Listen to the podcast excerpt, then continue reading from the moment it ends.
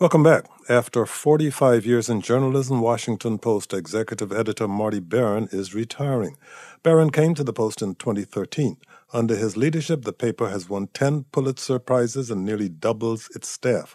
Joining me now to discuss his retirement, his years at the Post, and frankly, the future of journalism is Marty Baron, executive editor of the Washington Post. Marty Baron, thank you for joining us. Thank you for having me. Marty Baron, why did you decide that now was the right time to retire? Well, I'm 66. I'm I'm beyond the normal retirement age. I've been at this, as you noted, uh, for 45 years uh, as a journalist, and I've been leading newsrooms for 20 years.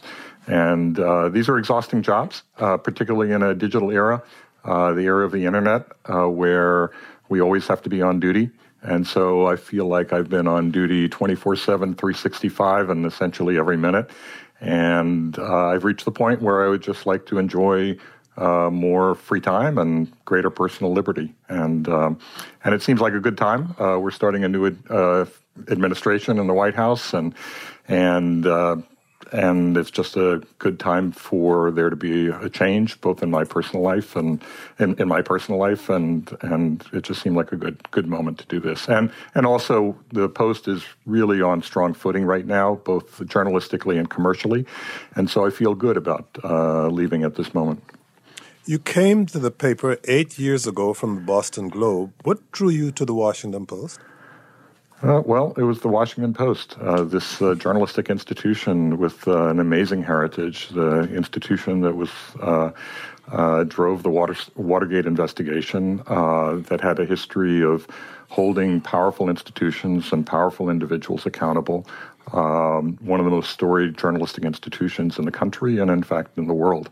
And so, how could I how could I turn down an offer to lead a newsroom like that?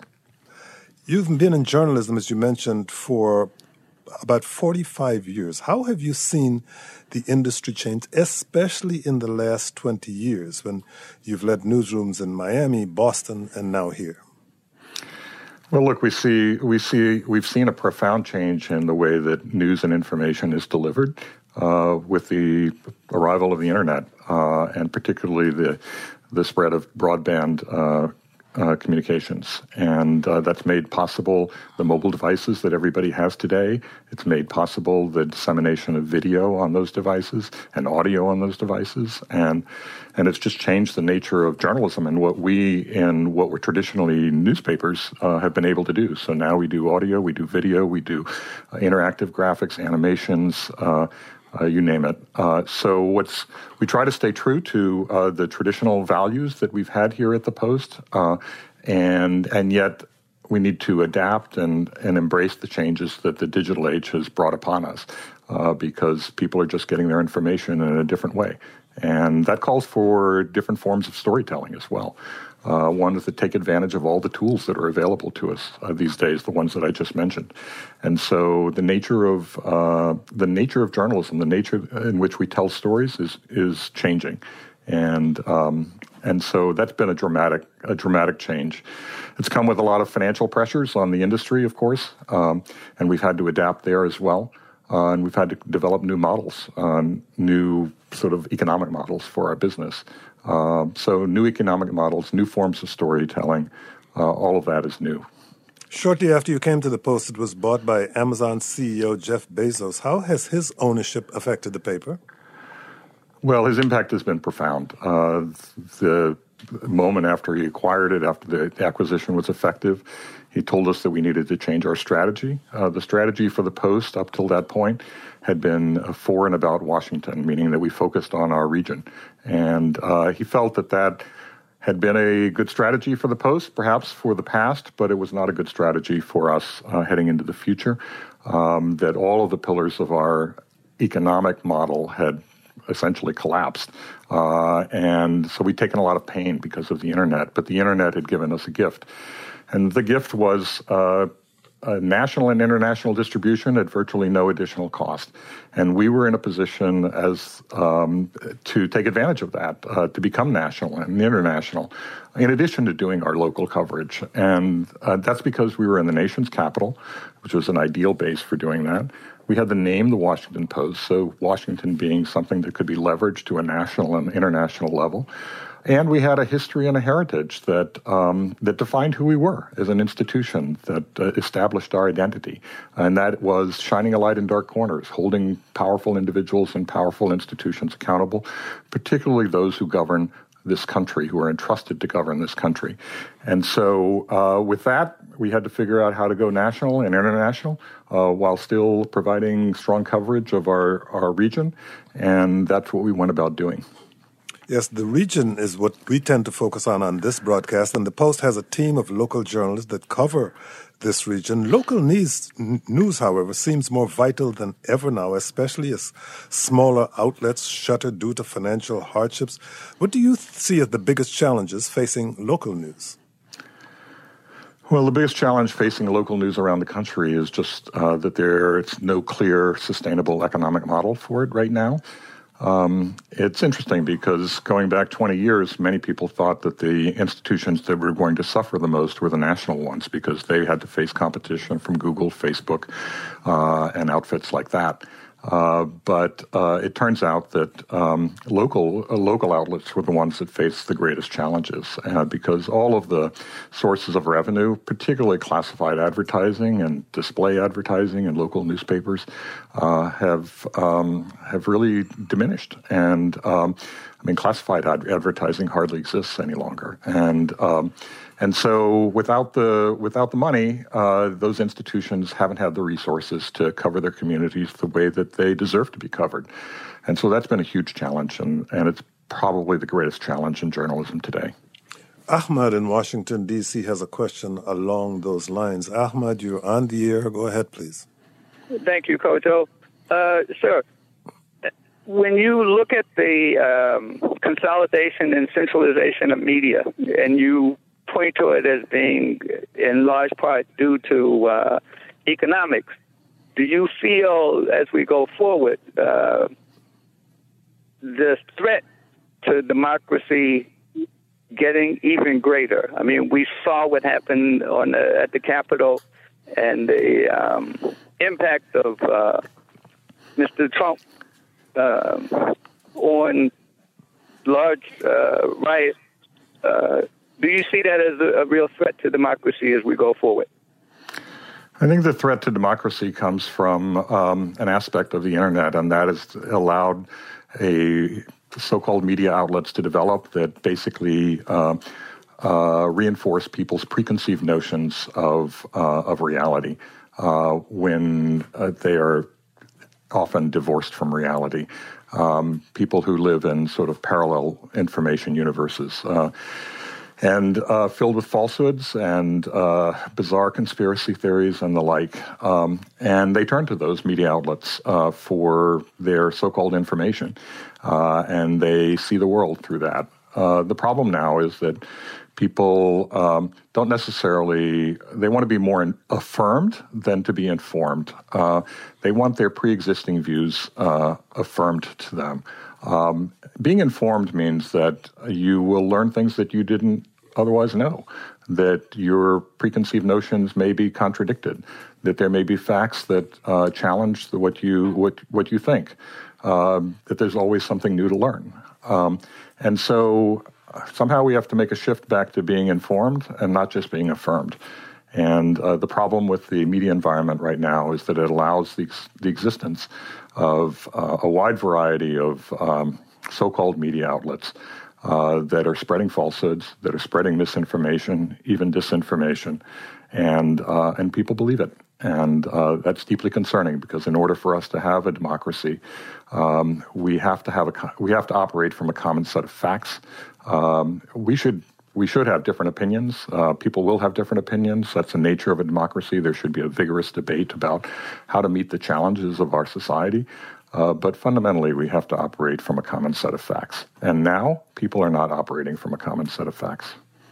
Ahmad Nuruddin, thank you very much for your call. I'd recognize your voice anyplace. Here now is Burton in Washington, D.C. Burton, you're on the air. Go ahead, please. Yes, I've enjoyed the Post since the 50s.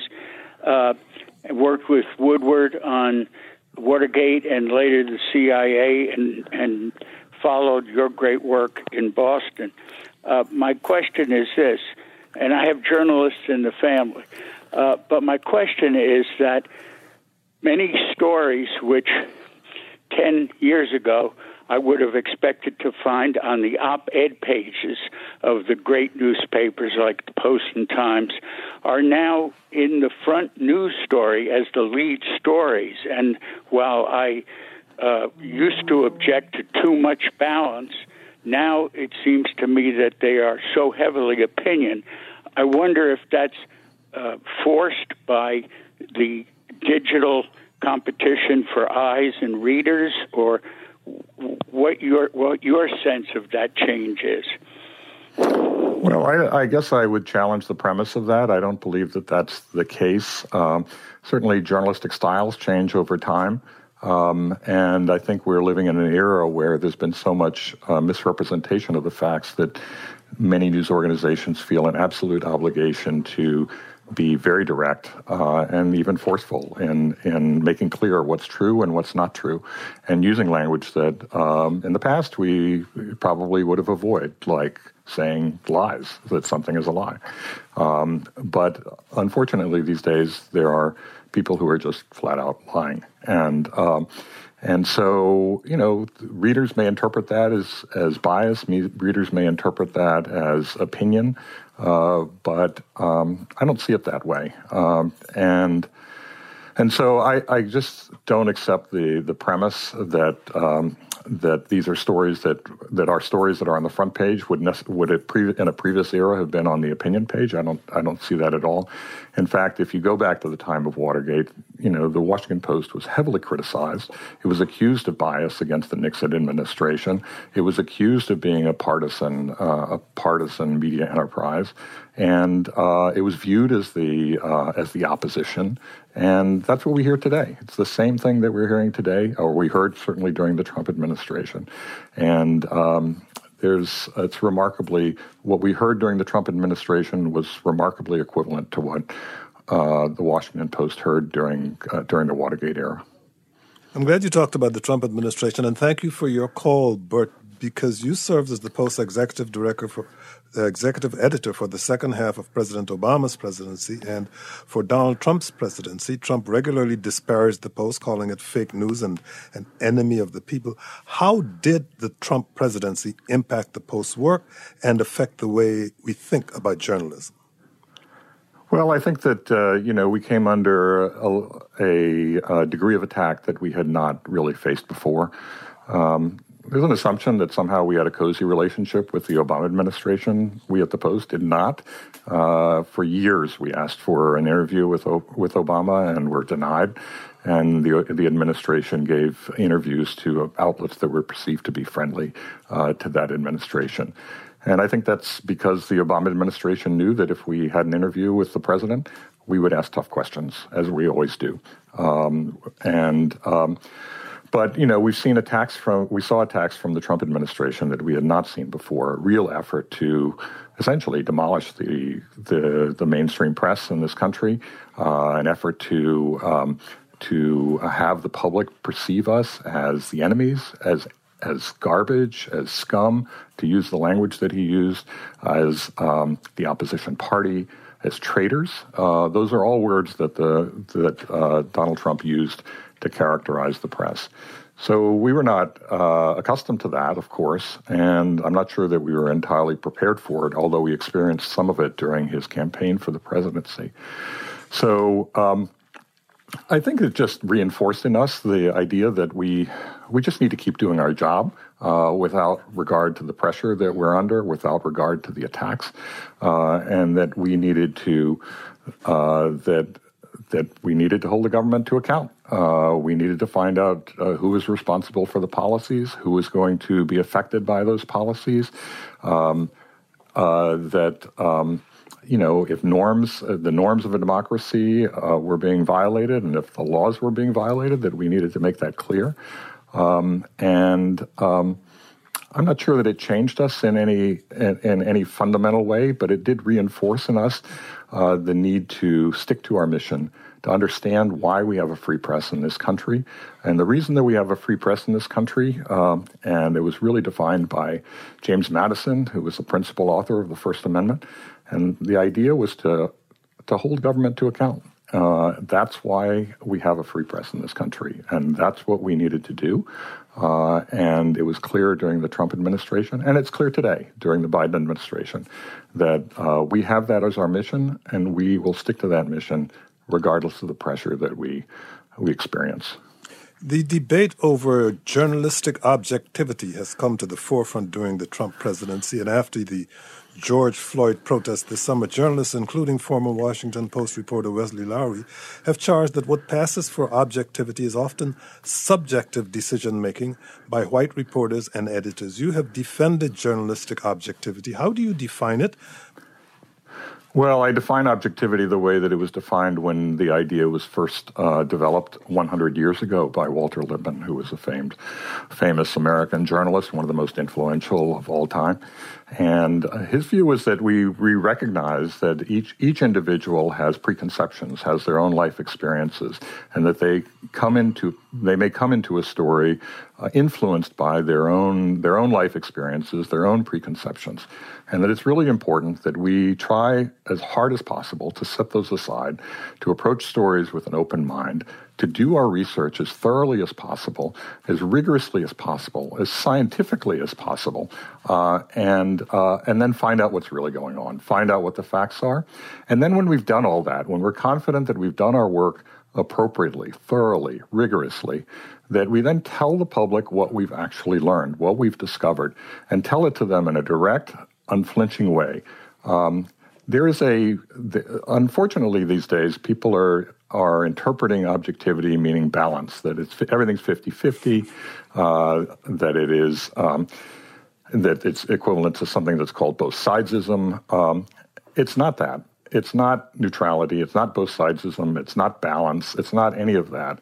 It is recognizing that we as individuals, every one of us, comes to um, comes to a story uh, with preconceptions. Um, and and life experiences, and that we need to sort of recognize what they are, and um, and try to be as open minded as possible, and do our research in as rigorous a way as as we possibly can. What, therefore, is the argument for having a diverse newsroom where people of color, LGBTQ people, and women bring their humanity into the newsroom? What would be the purpose of diversity if not to affect coverage? Well, that is the, that is the purpose. The purpose is to is to bring different experiences. As I said, you know, each of us uh, comes to um, to a story with our different experiences, and so it's important that we be that we not only have one experience in a newsroom, that we not only have people who who um, you know, who have grown up a certain way. That we have people who come from all di- all corners of the United States, who have all different life experiences, who are who are diverse, and can then share those those perspectives with other people, so that it actually opens our eyes and and our ears to uh, to what we what we might not otherwise see, to stories okay. that we might not recognize, so that we do pursue those stories. Because if we only had, let's say, a newsroom that was white and male. Uh, we wouldn't see the stories that we ought to be pursuing. And it's important that we have people in our newsroom, that we have a very diverse newsroom, so that um, that we compensate for the deficiencies in our own in our own experience. That's why that's that's critical, absolutely critical for our, our coverage. Here's Troy in Baltimore. Troy, you're on the air. Go ahead, please.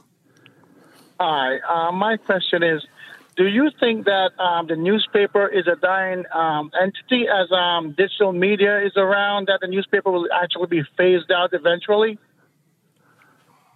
Well, I do think the physical newspaper is probably going to disappear at some point. I mean, there might be some remnants of it. There will be magazines of some sort.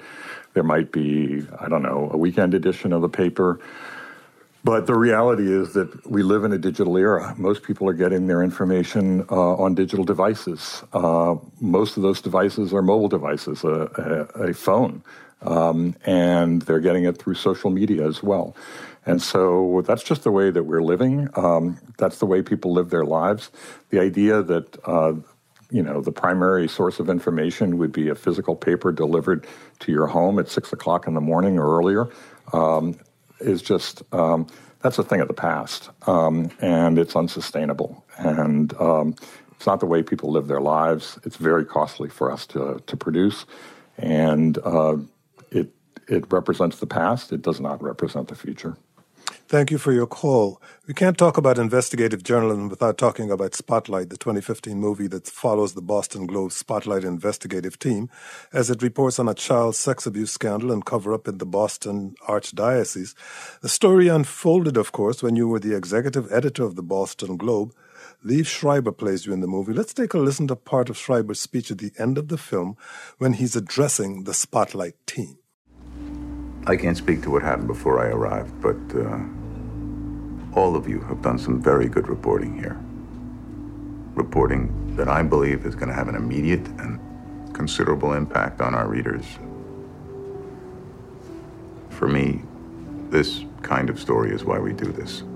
That was Liev Schreiber as Marty Baron in the film Spotlight. What did you think of his performance, and what was like? Was it like seeing this story on screen? Uh, well, I think he did a fabulous job. I think uh, that whole movie captured uh, what we were experiencing at at, uh, at the Boston Globe. Uh, it uh, captured the the general outlines of the investigation that we that we pursued. for me, it was. Um, I mean, I never expected to see myself in a movie. it's I didn't ever expected this movie ever to be made. It didn't seem to have the the qualities that one sees in movies these days. No action, no action uh, scenes, uh, no romance, uh, no superheroes, uh, no special effects. So, um, uh, but I think it was important that it was made, and I'm glad that it was made. I'm glad it was well received um, because I think that it it showed um, what uh, what investigative journalism is all about, why it's important that we pursue it. It showed how difficult it is to execute properly. Uh, it showed the need to hold uh, powerful institutions and powerful people uh, to account. It showed the need to listen to people who don't have power because they have powerful things to say. Um, and um, and I think all of that was, uh, and I think it had a profound impact on how institutions deal with uh, allegations of sexual abuse. Um, so other institutions have now learned from um, from our investigation of the Catholic Church, and um, they don't want to be the next Catholic Church that's discovered to have uh, covered up uh, abuse over decades. Here's Catherine in Arlington, Virginia. Catherine, you're on the air. Go ahead, please. Oh, hi. Hello? Yes, Hello. Catherine, you're hi. on the air. Okay, okay. Um, I've never called before, 22 year uh, listener. Thank you. I wanted to say I grew up in Pennsylvania in a small town and the newspaper was so essential to me. Being able to read stuff that my mother, you know, wouldn't want me to read necessarily. Hello? yes, we're still hearing you. Okay. And I'm sorry. And um, I wanted to say how important I worked in a taxi company here for like 12 years. And we used to get the Express every morning. I would bring We don't have them a great in. deal of time left, Catherine, but I think what you want to say is that the physical newspaper is important Yes, to you and it physical should not go away. How would you respond Yes. in 30 seconds, Marty Baron? Uh, well, you know, look, I I mourned. I have mourned what's happened to the physical newspaper, but um, I also realize that uh, people can get their information in other ways. Uh, most people have a computer of some sort. Uh, they have a phone, which is a powerful computer in uh, of, in and of itself. Uh, and people can get information uh, from those devices as well. It's the same information. Uh, What's really important is that we have strong news organizations, that they cover their communities throughout the country, uh, cover everyone in those communities. Um, and it, what's not so important is whether it comes on a piece of paper or whether it's delivered on a on a on a, on a device. First, if we're out of time, Marty Baron is the executive editor of the Post, retiring at the end of this month. Thank you so much for joining us, and good luck to you in your retirement. Thank you very much. I appreciate it. Thanks for your interest. Our conversation with Washington Post executive editor Marty Baron was produced by Sydney Grant, and our segment about efforts to restore local control over police to the city of Baltimore was produced by Richard Cunningham. Coming up tomorrow, the coronavirus caused a healthcare crisis of almost unimaginable proportions, but the pandemic threatens our health in other ways as many people put off medical treatment for everything from broken bones to cancer. We discuss the causes and consequences of delaying care. That all starts tomorrow at noon. Until then, thank you for listening and stay safe. I'm Kojo Nnamdi.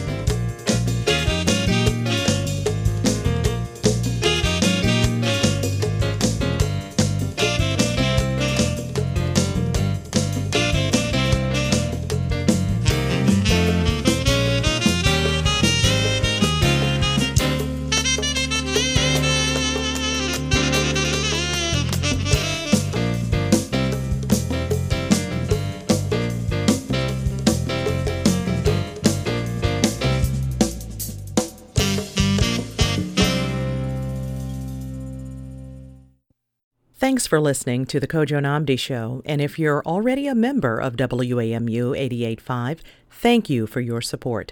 If not, it's easy to give online at WAMU.org. Just click the donate button, and thanks.